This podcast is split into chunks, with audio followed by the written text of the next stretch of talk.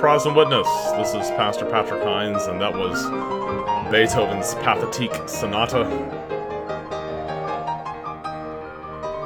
Gotta love Beethoven. I could listen to him all day long. Um, in fact, I do sometimes when I'm working on my sermons and stuff. Um, Beethoven, what, a, what an amazing genius of a man. Um, back in a time when people actually produced pretty art. Uh, someone asked me recently uh, why uh, art today just isn't very pretty anymore, and um, I responded back as that individual in the congregation here. I said, um, the reason our culture does not produce very much good art is because it has no convictions. And people who have no convictions have nothing to inspire them. Um, secularism cannot produce anything pretty. Um, in fact, all it produces is death and destruction and dead babies and uh, divorce and spousal abuse and drug abuse and music that is that has absolutely no aesthetic whatsoever to it. And uh, once in a while, I turn on the radio and will listen and just surf the stations. May, I may do that once a quarter, um, just to see is there anything on the radio um, that sounds uh, pretty. And uh, for the most part, it is absolute noise pollution uh, masquerading as music. So you have to go back back a little ways to when people actually had convictions, people actually had beliefs that they held to uh, that inspired them. And so people who have no convictions are not going to make good art. In fact, there's a lot of I have a, a bunch of books over on my uh, shelf over here on communism, and that was something I studied a few years ago um, in some detail um, because I, I, wanted to understand uh, the forces at work in our own society and culture, and uh, the socialist push uh, of so many um, politicians that we've had um, running for president and actually as president recently, and where those ideas come from and what they led to.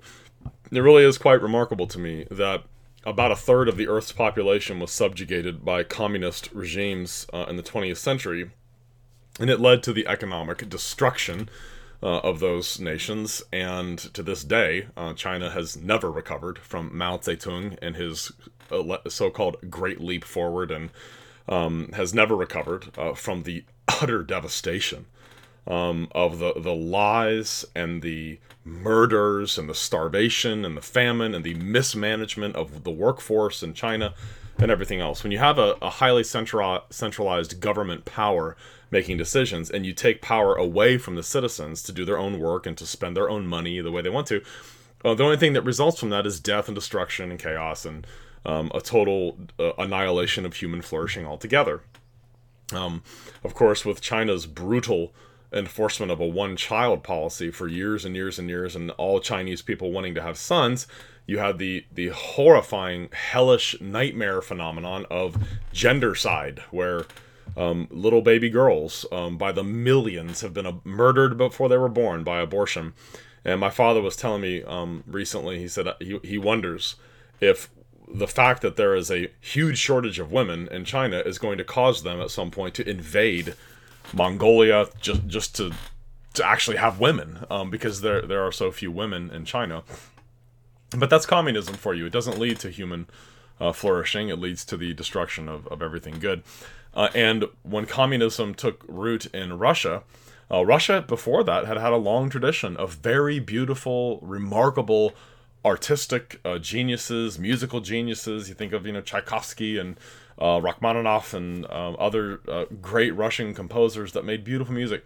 When the communists took over, that kind of that kind of stopped, uh, and they stopped producing anything that was pretty because atheism, um, especially as applied to politics. Uh, and applied to all of life brings ugliness and death everywhere that it goes, which is what it's doing in the United States now too that's why you have the rise of the LBG, LBGT stuff, uh, and it's trying to make its way into whatever's left of conservative Christianity in America, which is not much. And what does that stuff bring with it? It brings death, destruction, and the annihilation of human flourishing. Um, and another byproduct of that is you don't have pretty music being written anymore, and that's why we have to go back uh, to centuries where people had convictions, um, where at least societies um, had the concept that there was a creator God that was good and had made the creation, and that beauty was an objective thing that that was real, um, and music was either pretty or it was ugly. Um, but now in our our culture, people call ugly music pretty, and they call they people have very little time for classical music and, and really great, beautiful music like that. So Uh, that's uh, that was the answer to that question. I thought that was a good question. Why why does uh, why why is no good music written today? Because people don't believe anything anymore. People have no convictions. They have nothing to inspire them. So it's sad, uh, but it's it's a fact. So Pathetique Sonata. Uh, maybe I'll put a link to that in the show notes uh, under this uh, under this episode of the Protestant Witness, just so you can hear a really really beautiful piece of, of piano music. Today I want to continue on in uh, our study of the Westminster Confession, continuing on in chapter one um, of the doctrine of Holy Scripture. The entire history of the people of God can be seen as a struggle to be faithful to the infallible, self-authorizing Word of God over against the fallible Word of man. From the moment God's authority was challenged in Eden by Satan in that inf- infamous question, Has God really said? man has had to fight to be faithful to God's special revelation. Every generation of Christians that is born and then dies will face the same questions as every generation before it and after it, and will ultimately be judged by only one question Were we faithful to Scripture? With all the various ways in which Satan continues to ask, Has God really said? Whether it is about creation in six days, justification by faith alone, faith being the gift of God to his elect people, the necessity of repentance, the triune nature of the living God, biblical marriage, seeing children as a blessing. I know that's a radical idea in our time. Male and female gender roles, um, that there actually are only two genders, uh, and we have specific roles that our genders are designed to be really good at. Things like that. Education, what the Bible teaches about education, and etc. The real question is will we lay aside our likes in this world and bow to the ultimate authority of God speaking in Scripture? Will we be willing to set aside our cherished beliefs and opinions and bow to the voice of the Holy Spirit speaking in Scripture? Or will we hold to errors on various things? Will we work hard to ignore simple statements in Scripture which contradict the practices of our current lifestyle? Will we be able, will, will we allow ourselves to be inconvenienced and made uncomfortable by God's voice in Scripture or not? Church history is a very important topic. The story of the church is the story of Jesus Christ building that church in history. And as you read and study each century since the coming of Christ, there are titles which could be used to summarize how well God's people did being faithful to Scripture in those centuries. In his excellent book, Church History in Plain Language, author Bruce Shelley has a, really great chapter titles. In one of the first chapters about the church in its earliest days, that chapter is called Only Worthless People. And in this chapter, he emphasizes what Paul himself emphasized to the Corinthian church. He said, For you see your calling, brethren, that not many wise according to the flesh, not many mighty, not many noble are called. This was common in the earliest period. Christianity was seen as a religion for losers. Think about it. Most of the Jewish religious establishment had rejected it. It was being spread by a bunch of backwoods, uneducated Galilean fishermen, along with an apostate Pharisee named Paul, and ex prostitutes, ex homosexuals, tax collectors, and other scum of society made up most of its membership. Another chapter title for the early church is, quote, arguing about the event, end quote. When the doctrine of Christ, the doctrine of God, and especially the doctrine of the full deity of Christ, were bitterly argued, argued about and defended by Christians against heretics, another chapter is called A Wild Boar in the Vineyard, talking, of course, about Martin Luther and the Reformation. The Age of the Enlightenment, uh, from 1648, after the Thirty Years' War is over, all the way up to the storming of the Bastille in 1789. That's called Aiming at the Foundations. That chapter is worth its weight in gold and is, is absolutely foundational. In fact, this year in, in homeschooling, I had both of my eldest sons read that chapter and write me a paper about it. One question I've often thought it would be good to consider is what would the chapter title be called for us? What would the chapter title be called for us, for our generation? Especially as we consider how we've done with our final orders from Christ to engage the Great Commission. How have we done in preaching, teaching, and defending sound doctrine? How have we done at loving people? 200 years from now, when all of us and our children and grandchildren are buried, what would our chapter be titled in the church history books? Much of that will depend on how well we understand and embrace a scriptural doctrine of Scripture itself. Has God really said? Is the question every generation in church history has been asked. Some did well, others did not. How well we love people, how well we please the Lord, how well we preach Christ and Him crucified, and how well we exercise the dominion and life changing power of Jesus Christ will be wrapped up well in, in well uh, in us as individuals, families, churches, presbyteries, if you hold to what God says about church government, and denominations as we all answer the question Has God really said? Some generations, in response to that question, have said, I think so. Some have said to the question, Has God really said? Yeah, we're pretty sure he said. Some have said in response to the question, Has God really said? No, not really. My goal is that I and the people who were entrusted to my pastoral care would answer with an unqualified and firm yes.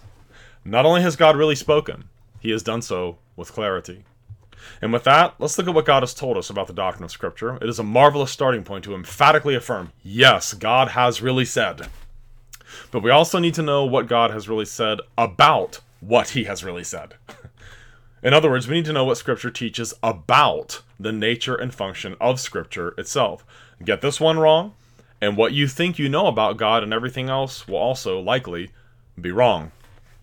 When I read the pro homosexual professing Christian Matthew Vines and his book God and the Gay Christian, Vines' basic position was Jesus and the biblical writers were ignorant of scientific advancements we have made today with regard to understanding the notion of sexual orientation.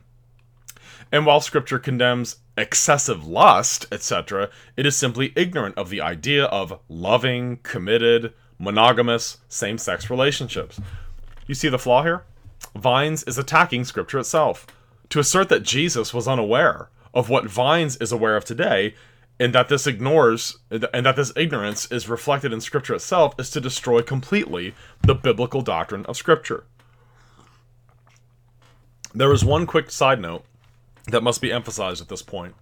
There has been a tendency in the church to set doctrinal precision uh, over uh, against social concern, feeding the poor, helping children, and other kinds of hands on mercy ministry. This is an entirely misguided tendency and one that must be guarded against at all times. What often happens is this churches rightly get involved in the building of orphanages, housing the homeless, helping drug addicts get clean, and feeding the hungry, but neglect instruction and sound doctrine. The social concerns then become, in effect, the gospel. That's why in liberal churches it was called the social gospel in the early 20th century. The early 20th century. I once heard a minister in Cincinnati say something to this effect If we have all our doctrine right and there are still hungry people in this town, then our doctrine is wrong. Now, he's right to be concerned about hungry people, but what he said is entirely wrong about doctrine. Please hear me. Theology is what undergirds moral and social concern. Theology is what undergirds moral and social concern. Indeed, theology is what undergirds true biblical love. Children who grow up in churches where they do missions trips to help orphans, local missions, to feed, clothe, and house hungry, naked, and homeless people, but those same children are not catechized and are not sustained on a steady diet of biblical and doctrinal preaching and teaching, will soon reason as follows in their minds I don't need to understand the doctrine of the Trinity the the union of the two natures of Christ in the one person, the imputation of Christ's active and passive obedience and justification, the doctrine of repentance, or the inspiration of Scripture, in order to give food to the hungry and love people with the love of Christ. Why do I need all that theology to do all that stuff? Please listen. The children who grow up thinking this way will be tomorrow's liberals. The children that grow up thinking that way will be tomorrow's liberals. And their children will be preaching abortion rights, gay marriage, and have no gospel whatsoever to preach to the lost who are on their way to hell. Think about it, folks. It is it is only those who know true biblical doctrine who will be able to put the following things into practice. And notice how true love is absolutely and inextricably bound to sound doctrine. Ephesians 4:32. And be kind to one another, tender-hearted, forgiving one another, just as God in Christ forgave you. John 13:34. A new commandment I give to you, that you love one another as I have loved you, that you also love one another. What must a person know in order to love as God wants them to love? They must understand the forgiveness of God in Jesus Christ. They must know the right God. They must know who Jesus is. They must understand what Jesus did and how that love was demonstrated. What Scripture means by words such as sacrifice, propitiation, reconciliation, and redemption. they must know the doctrine of justification, how a person receives Christ's forgiveness, and how a person's how a person is accepted in God's sight. They must know what repentance and faith are. They must know how Jesus has loved us, in that he laid down his life for us on the cross. Without a right knowledge of these things from Scripture, we will not be able to be kind to one another, or tender hearted, or forgive one another just as God in Christ has forgiven us. And we will not be able to love either. Uh, as an illustration of this, um, I was interviewed on a, a TV show uh, in Cincinnati uh, called Facing Life Head On. It was a pro life uh, TV show. They interviewed me, they interviewed a Roman Catholic priest, and they interviewed two liberal women clergy in Cincinnati. Um, and the women in that, that video were pro choice and obviously uh, pro women uh, pastors. It was Reverend Tyson and Reverend Ryder were their names. And listening to their pro choice rhetoric was very disturbing they are the grandchildren of the people who started thinking we could have real social concern without sound doctrine and without a commitment to the absolute authority of Scripture. The grandchildren of the people that thought that way were those two ladies. They are the grandchildren. They are now pro choice, pro gay, and pro women as elders and pastors. You can't lose the theology without losing the foundation for all moral and social concern. To conclude this introductory section, for the true Christian, every good work we do, all of the loving of neighbor we engage in, is done in the name of Jesus. It is done by us acting as his ambassadors, and it is only because of this that our works are pleasing to God and are considered biblically to be good works. Matthew 18:5 Whoever receives one little child like this in my name receives me.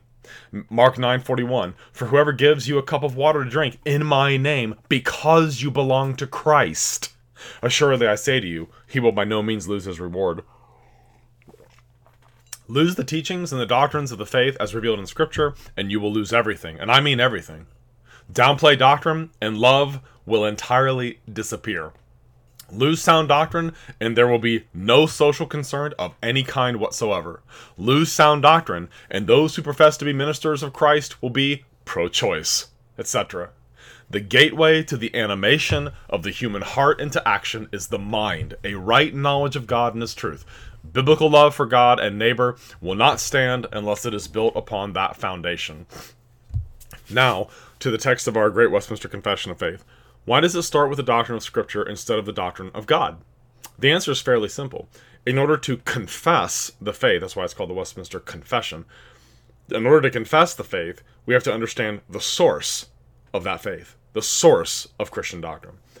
The opening chapter of the Confession is one of the longest. It has 10 subpoints. Point number one says, Although the light of nature and the works of creation and providence do so far manifest the goodness, wisdom, and power of God as to leave men unexcusable, Yet are they not sufficient to give that knowledge of God and of his will which is necessary unto salvation. I hope the truth confessed here is still fresh in your minds uh, from Romans 1 19 to 20. Because what may be known of God is manifest in them, for God has shown it to them. For since the creation of the world, his invisible attributes are clearly seen, being understood by the things that are made, even his eternal power and Godhead, so that they are without excuse. Because although they knew God, they did not glorify him as God, nor were they thankful but became futile in their thoughts, and their foolish hearts were darkened. The general revelation of the goodness, wisdom, and power of God, made through all that God created, is sufficient only to leave men unexcusable for failing to worship, thank, and glorify God as God. This general revelation is entirely insufficient to give man the knowledge of God and of his will, which is needed to be saved. And this general revelation reaches to every man on earth at all times. Psalm 19, 1 3. The heavens declare the glory of God, and the firmament shows his handiwork. Day unto day utters speech, and night unto night reveals knowledge.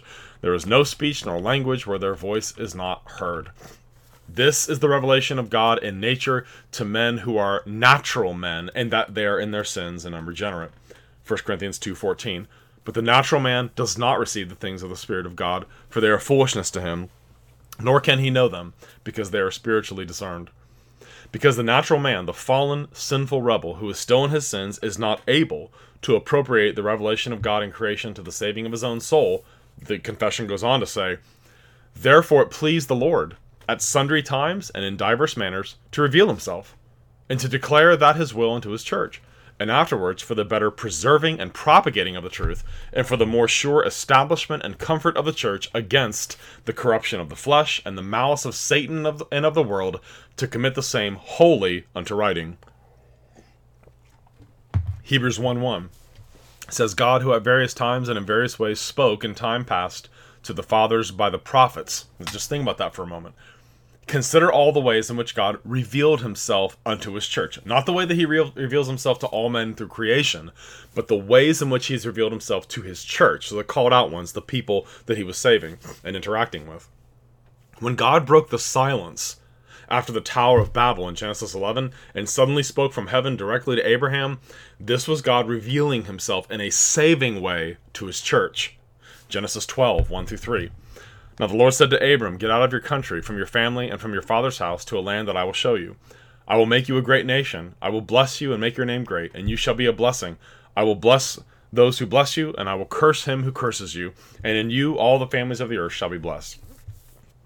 Now, in the book of Genesis, God did this many more times, unfolding his covenant of grace more and more to the special objects of his mercy, his church, his called out ones. While God could have left the entire human race uh, to perish in its sins and receive justice, God chose in eternity past to entrust the salvation of a vast multitude of them to the Son, and commissioned him to save them all perfectly and infallibly. And throughout history, God has revealed this saving will through what theologians call special revelation. Special revelation is what is being spoken of here when it speaks of the revelation God makes of himself and of his will unto his church. That's distinguished from general revelation. The saving will of God was revealed in numerous ways by God in times past. God not only spoke directly to people like Abraham, Isaac, and Jacob, but he also gave them prophets who spoke his words directly to them. God spoke to John the Baptist's father, Zacharias, through an angel, through the angel Gabriel. He spoke to Joseph in dreams about Jesus.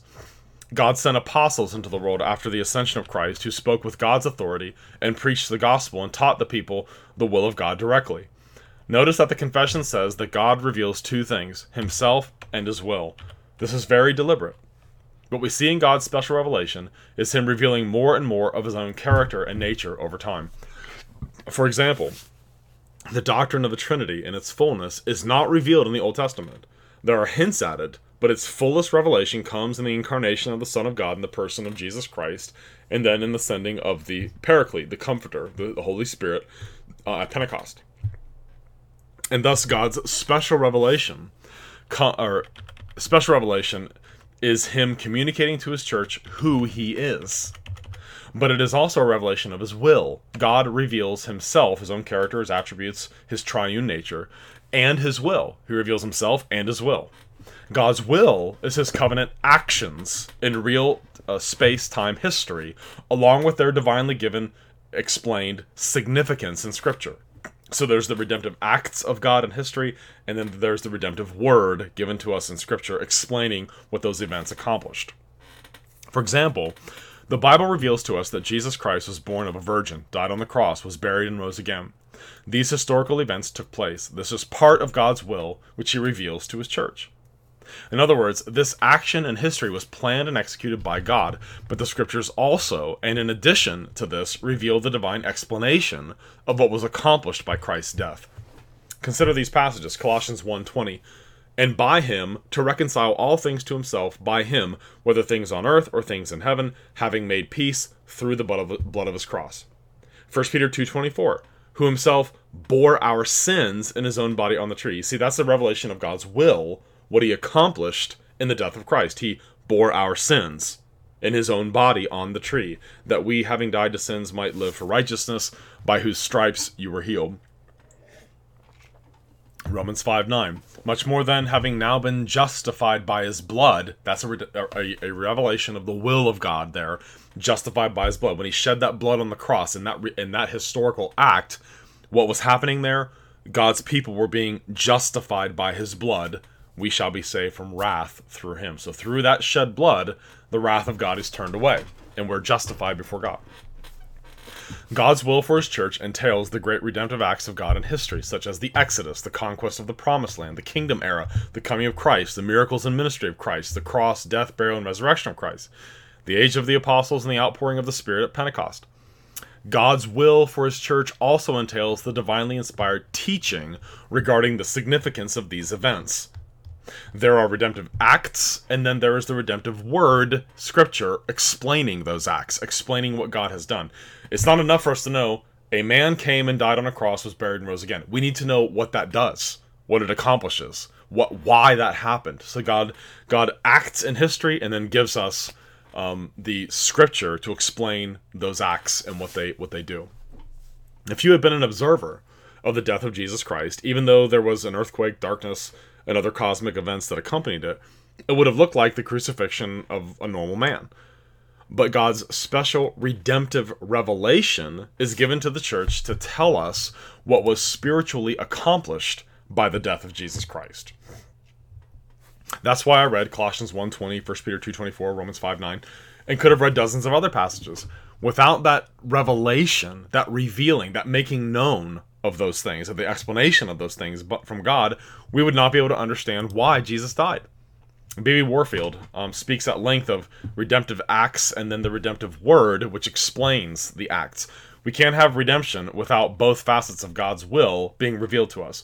I need to know that historically Jesus was born, lived, died, and rose again, and that's communicated to us in Scripture, just like everything else is.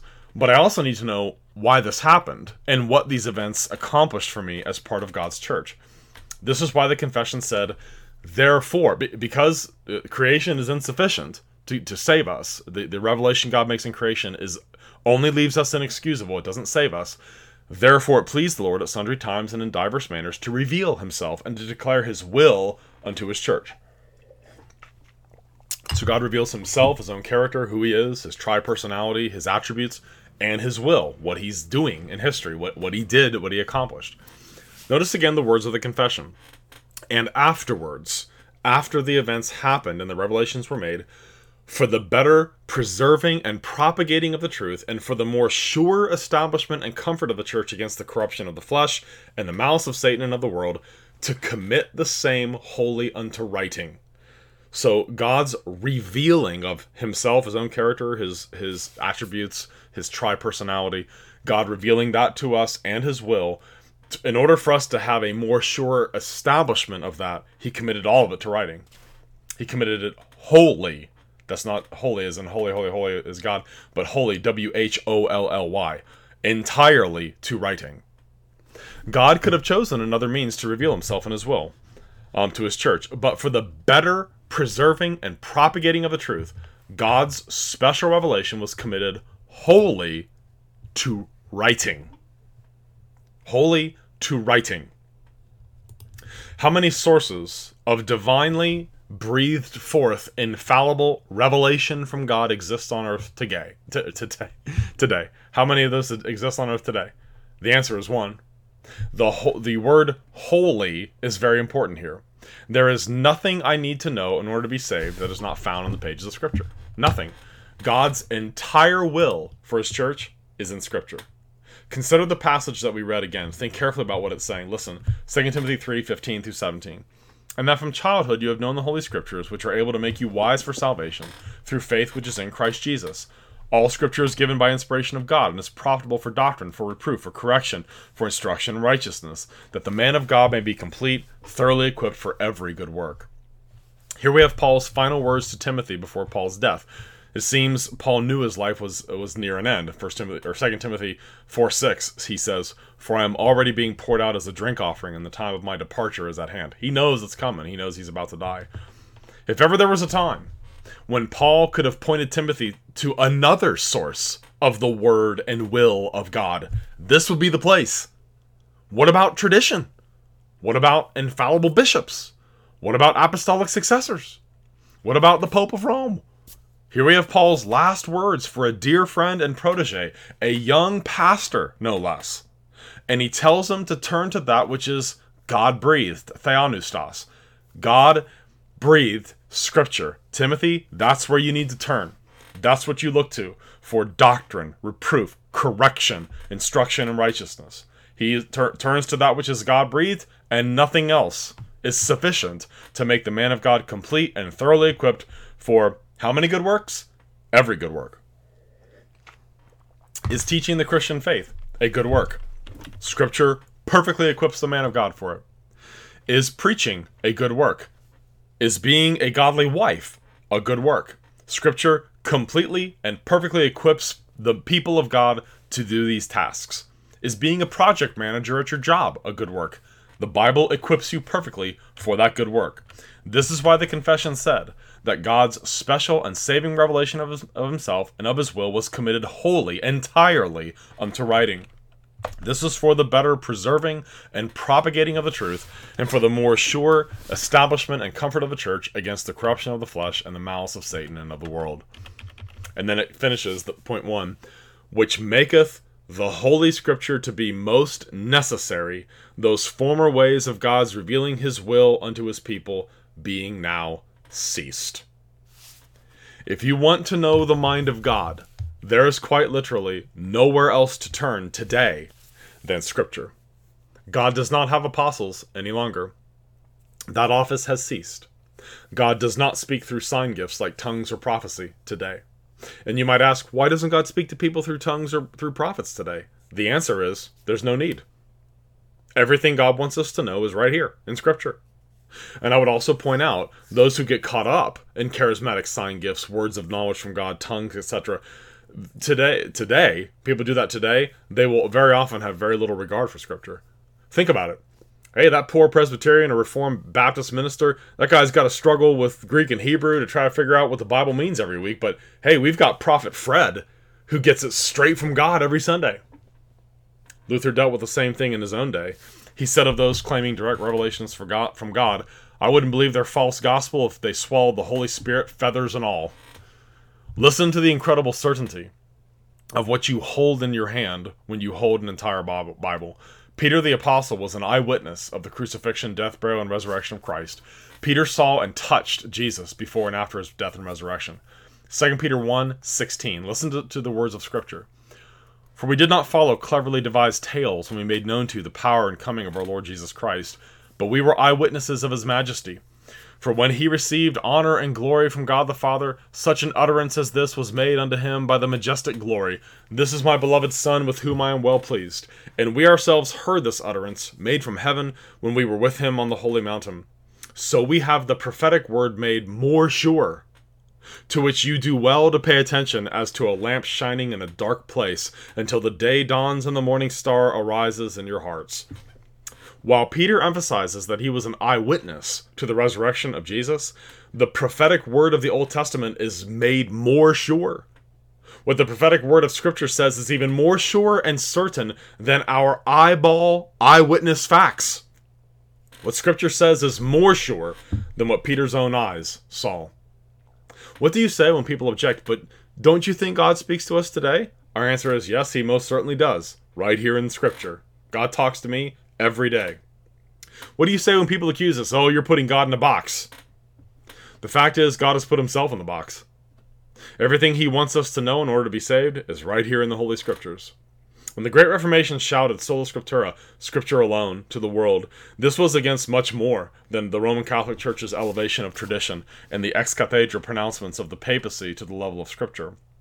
It was also against radical Anabaptist sects which claimed direct revelations from God. It was also against a group called the Enthusiasts who claimed the same thing. Today we hold fast to the doctrine of sola scriptura against Pentecostals and other charismatic groups which claim direct revelations and direct words from God. This is why the confession ends with those former ways of God's revealing his will unto his people being now ceased. Dr. Robert Reymond, in his New Systematic Theology of the Christian Faith, wrote this quote, Moreover, it must be noted that to the degree that one believes that God still speaks directly to men and women today through prophets and through those who claim to speak in tongues, just to that same degree, he is saying that he does not absolutely need the Bible for a word from God, and accordingly, he has abandoned the Great Reformation principle of sola scriptura. End quote. Right on. The confession develops this notion of the cessation of special revelation in subsequent points, but suffice it to say now that there is a finality to the revelation man needs of God's saving will when Jesus steps out of eternity into human history. Now that he has accomplished redemption and its explanation has been fully inscripturated in the New Testament, there is no longer anything needed for saving or special revelation. And I would argue too, anyone who thinks God is still ta- talking directly to us today and making revelations concerning himself and his will unto his church, those people must also believe that the canon of scripture of necessity needs to still be expanded to accommodate these new revelations. Folks, you can't have the word of God sorta. And if people believe that they are getting direct words from God, it either is the Word of God or it is not the Word of God. Westminster Confession 1.6 The whole counsel of God concerning all things necessary for his own glory, man's salvation, faith, and life is either expressly set down in Scripture or by good and necessary consequence may be deduced from Scripture, unto which nothing at any time is to be added, whether by new revelations of the Spirit or tradition traditions of men. Now I want to ask in closing, why is writing the best medium because words and propositions are the clearest method of communication. I want to ask that question and answer it again. Why is writing the best medium for the communication of God's will to his church? Why is writing the best way? Because words and propositions are the clearest method of communication.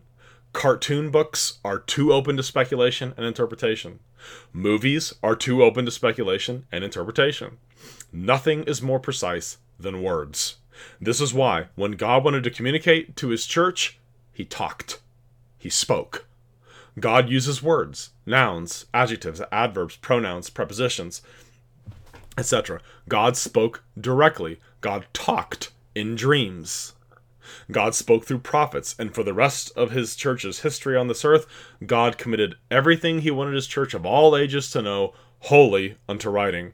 Just as God expected the people to whom he spoke to understand and obey him, he expects us to understand and obey his written word now. B.B. Warfield said, quote, Thus the scriptures are the permanent embodiment and sole divinely safeguarded, and indeed only trustworthy extant form in which the revelation of God and of his will, which is necessary to salvation, exists. End quote. That's why I like B.B. Warfield. The man could not did, did not know how to write an unclear sentence. That's why I love him. So listen to the confession again. 1.1. Although the light of nature and the works of creation and providence do so far manifest the goodness, wisdom, and power of God as to leave men unexcusable, yet they are not sufficient to give that knowledge of God and of his will which is necessary unto salvation. Therefore it pleased the Lord at sundry times and in divers manners to reveal himself and to declare that his will unto his church, and afterwards for the better preserving and propagating of the truth, and for the more sure establishment and comfort of the church against the corruption of the flesh and the malice of Satan and of the world, to commit the same entirely wholly unto writing, which maketh the Holy Scripture to be most necessary, those former ways of God's revealing his will unto his people being now ceased.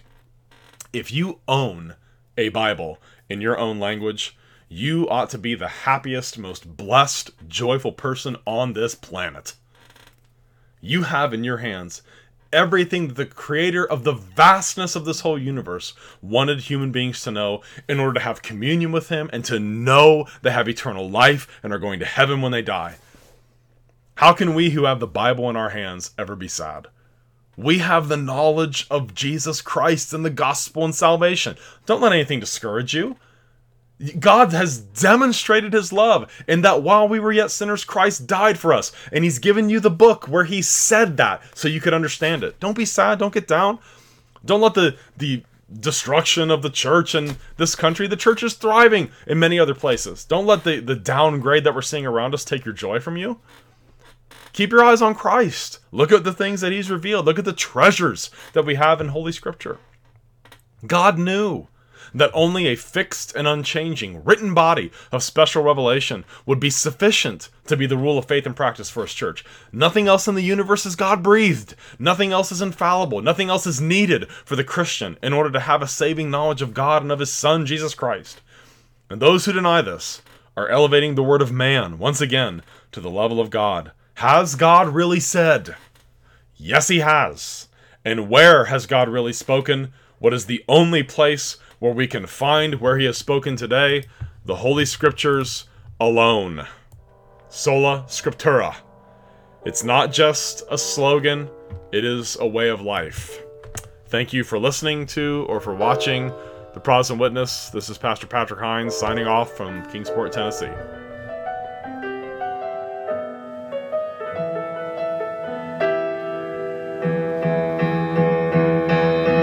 This is Pastor Patrick Hines of Bridwell Heights Presbyterian Church, located at 108 Bridwell Heights Road in Kingsport, Tennessee, and you've been listening to the Protestant Witness podcast. Please feel free to join us for worship any Sunday morning at 11 a.m. sharp, where we open the Word of God together, sing His praises, and rejoice in the gospel of our risen Lord. You can find us on the web at www.bridwellheightspca.org. And may the Lord bless you and keep you. The Lord make his face to shine upon you and be gracious unto you. The Lord lift up his countenance upon you and give you peace.